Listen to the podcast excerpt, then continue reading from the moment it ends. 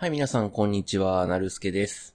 えー、素人のラジオ第318回目が始まりました。よろしくお願いします。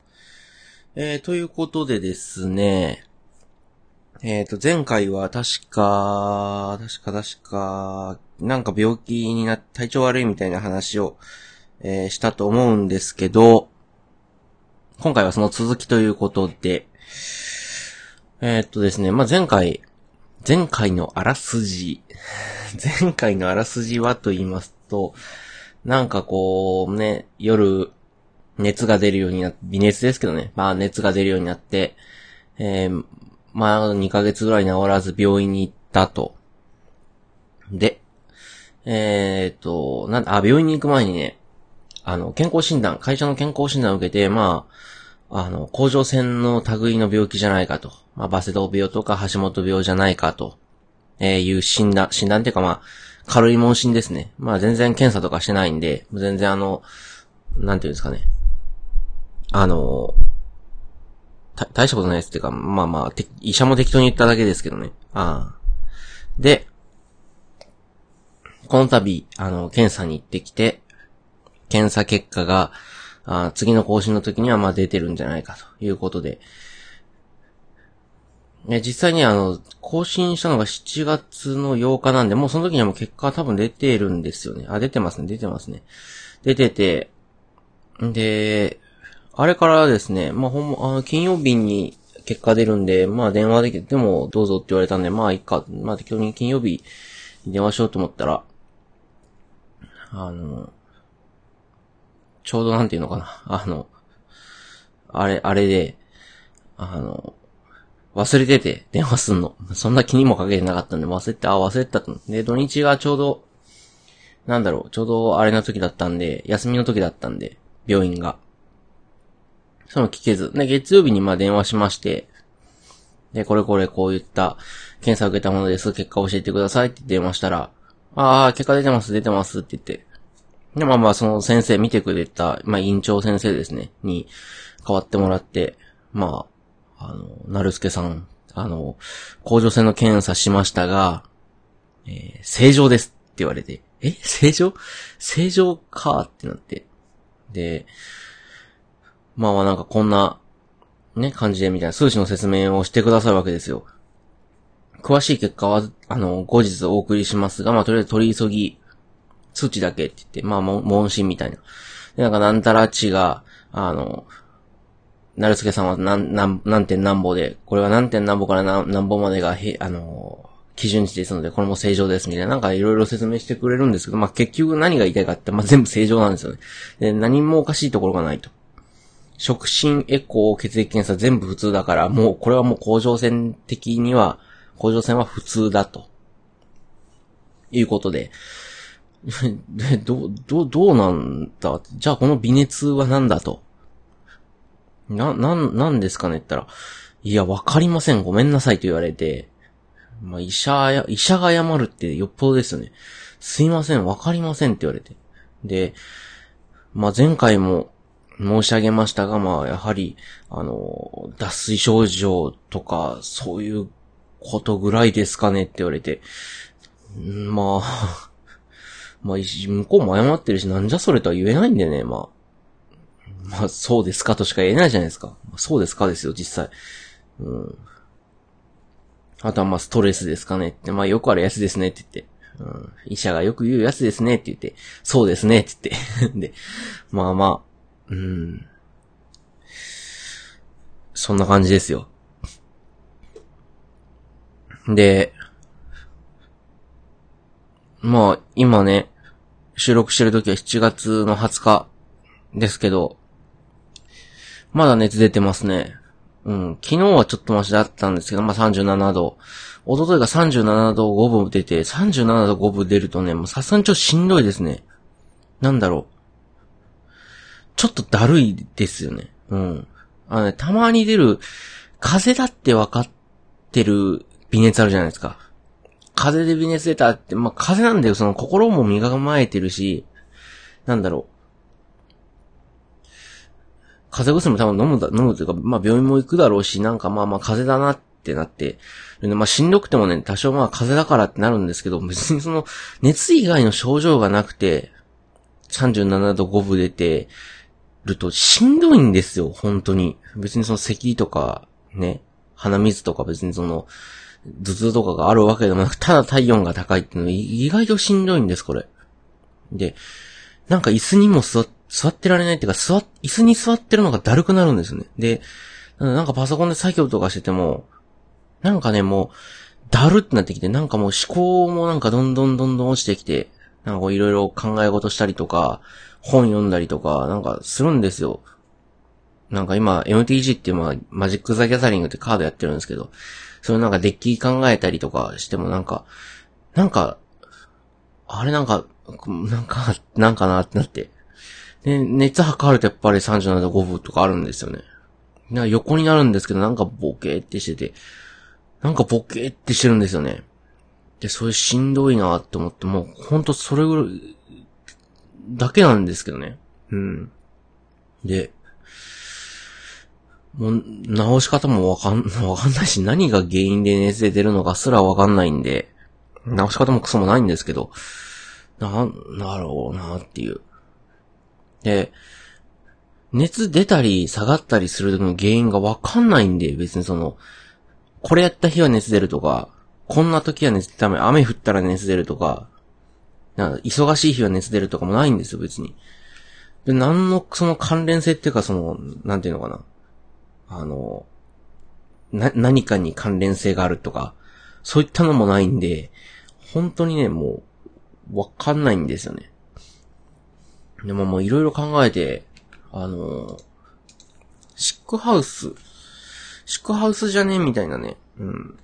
シックハウス症候群じゃね？えって言われて、友達から、お前なんか新築住んでるよな？って言われて、うん、住んでるって言って、確かにね、できて、えっと、半年ぐらいのマンションに住んでるんですよ。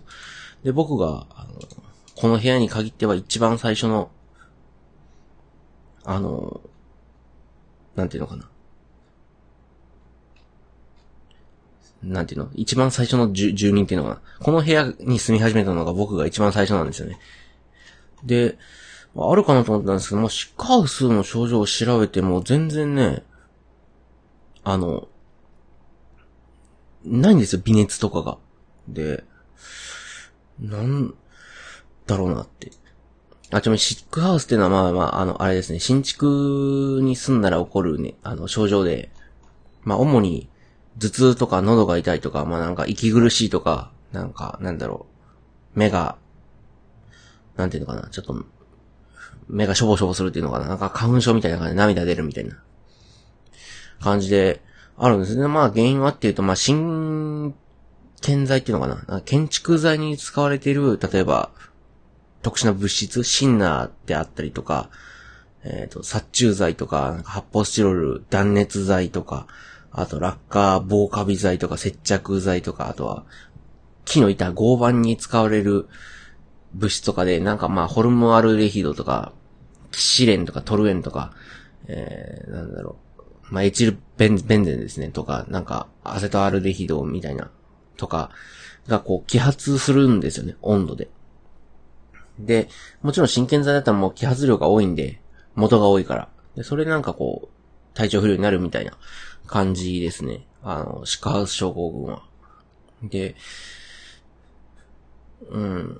確かにあの、夏場っての気温が上がった時、例えば4月ぐらいからどんどん、ね、温度が上がってきたら、あの、物質のその揮発量も増えるんで、その時になった、今ぐらいの季節が一番ね、あの、シックハウスになる人多いらしいんですよね。でも、そのシックハウスの症状に、その、熱っていうのがないんですよ。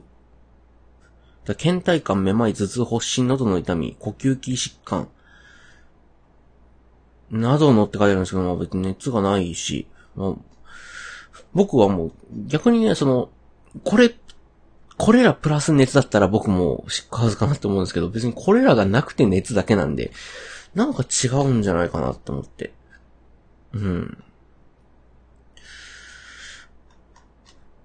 うん。で、確かに僕もね、あの、大学とかね、いろんななんかこう、新車に乗せてもらったりとか、大学のその校舎っていうのかな、キャンパスが、あの、新校舎になったりとか、よくね、入る機会僕多いんですよ。なんか多いって言うとあれですけど。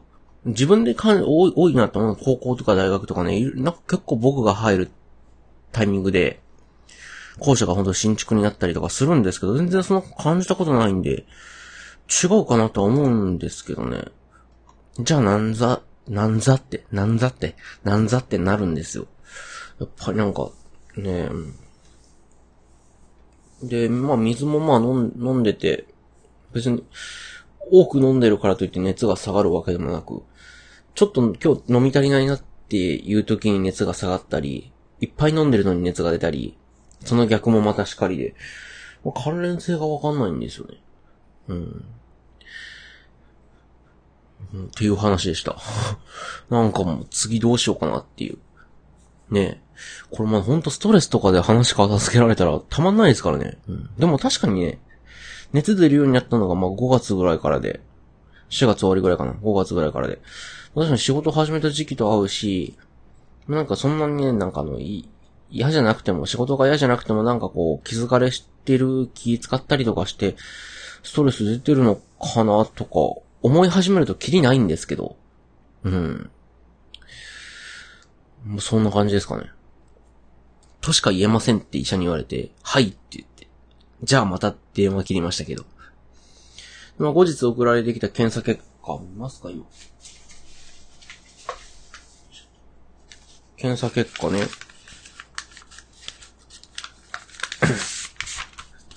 見たんですけども、全然普通、本当にね、異常ないから異常なしのスタンプ、えー、押されてますけどね。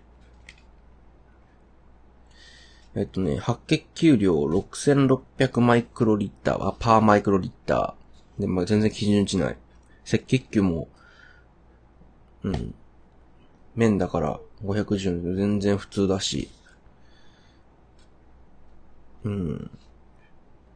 MCV ってなんだろう ?MCV ってなんだろう？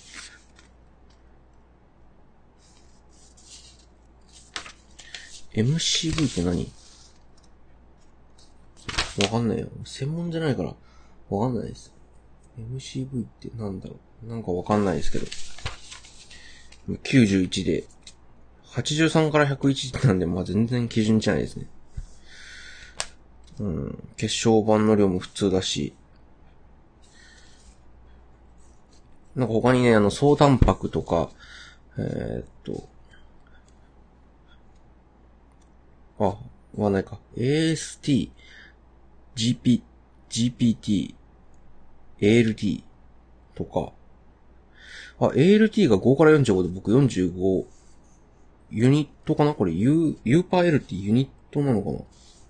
ユニットパーリッターかな？ユニットなんていうのを生化学っていうか、医者業、医者業界っていうのかな？治療業界で使うのかわかんないですけど。うん。え、この ALT って何でしょうね？ALT。なんかこの検査結果、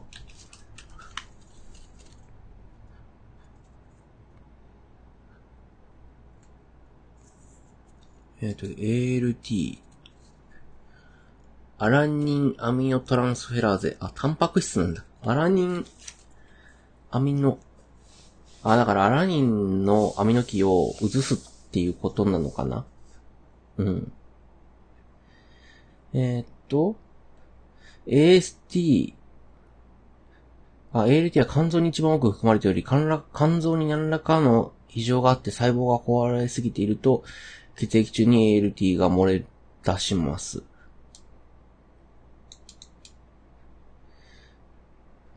ああ。ALT が多いと肝臓に問題、問題がある場合があります。この場合も AST や総ビリルビン、アルカリフォスファターゼなどの他の検査値も考慮して判断します。AST はどうなんだ ?AST、あ、AST は全然普通ですね。AST は10から 40U パー L のところ25なんで全然基準値ないですね。あとはアルカリフォスファターゼとか、アルカリフォスファターゼって ALP なのかな？アルカリフォスファ、なわけないか。アルカリフォスファターゼって、まあ、いっか。多分 AST が低いから違うでしょ。他のやつも全然普通ですね。うん。ナトリウムが多い。ナトリウム、クロール。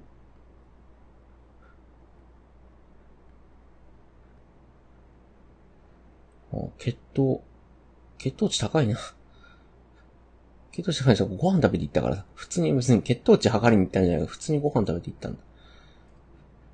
うん。ということでね、あの、普通なんですよね。あ、まだ2ページ目があるわ。抗 TPO 抗体。ああ、抗体用。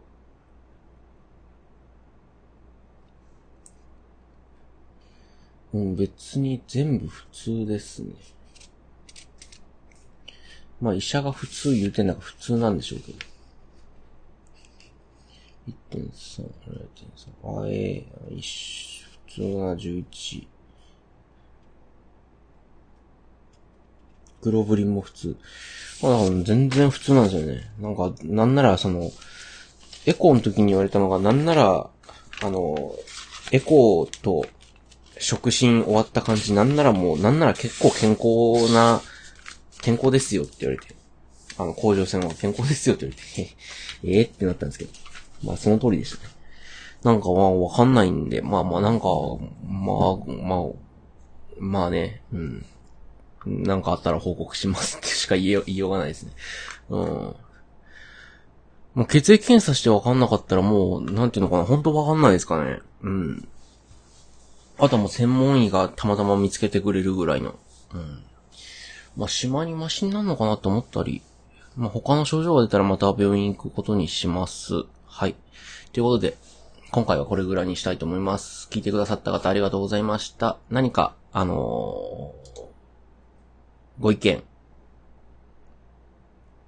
ご意見などありました。なんて言ったっけ？ご意見。ご意見ご感想か。ご意見ご感想などありましたら、あの概要欄のメールアドレス、素人のラジオ、アットマーク gmail.com まで、メールよろしくお願いします。えー、それでは、えー、素人のラジオ、これで終わりにしたいと思います。聞いてくださった方、ありがとうございました。それでは、あ、お相手はなるすけでした。それでは、さよなら。